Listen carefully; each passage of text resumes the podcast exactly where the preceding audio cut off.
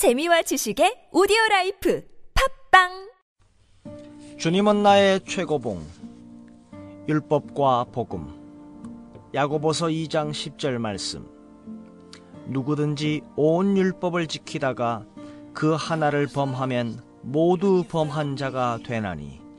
우리는 공직자를 뽑을 때나 정치인의 선거를 할 때 보면 한국에서는 특히 도덕성을 고려하는 것을 볼 수 있습니다.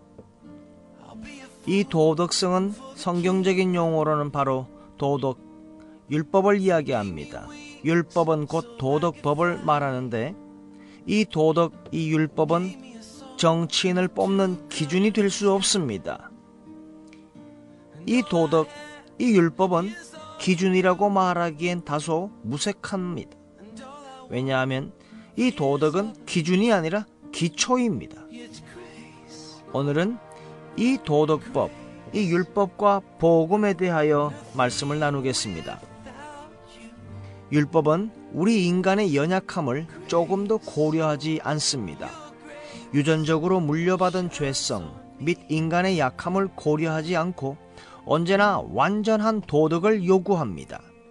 율법은 절대로 변하지 않으며 높은 사람이든 천한 사람이든 상관없이 모든 사람을 영원히 법대로 구속합니다. 하나님에 의해 규정된 율법은 절대로 약한 사람에게는 적당하게 부족함이 있는 자에게는 너거럽게 대하는 일이 없습니다. 율법은 언제나 영원토록 완벽합니다.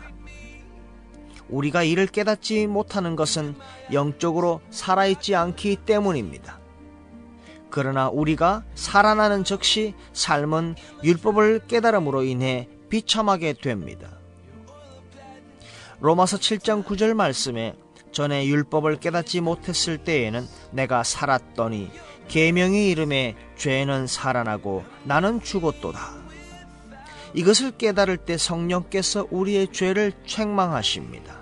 그러면 자신에게 더 이상 아무 소망이 없다는 것을 깨닫게 되고 그때서야 그리스도의 십자가가 실제로 와닿게 됩니다. 죄의 가책은 율법으로 인한 두려움과 절망을 가져옵니다.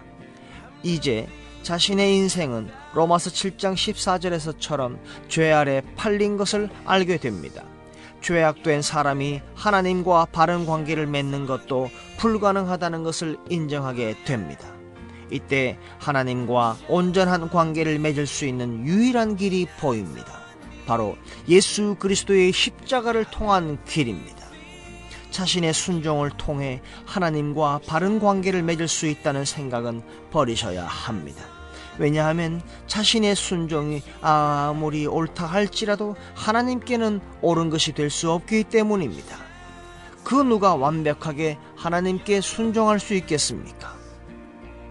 하나님은 결코 우리에게 완벽하게 순종을 강요하지 않으십니다.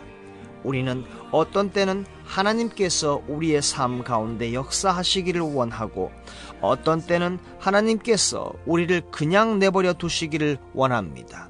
그러나 하나님의 뜻을 따르기로 할 때 율법으로부터 오는 모든 강박이 사라집니다.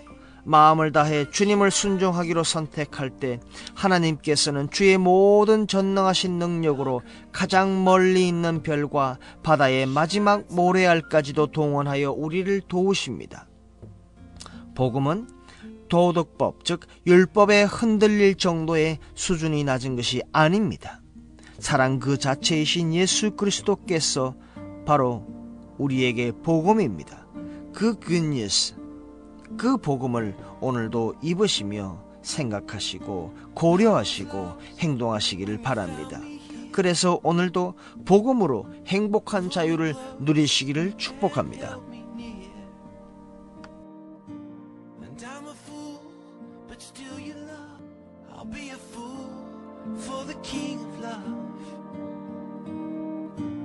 gave me a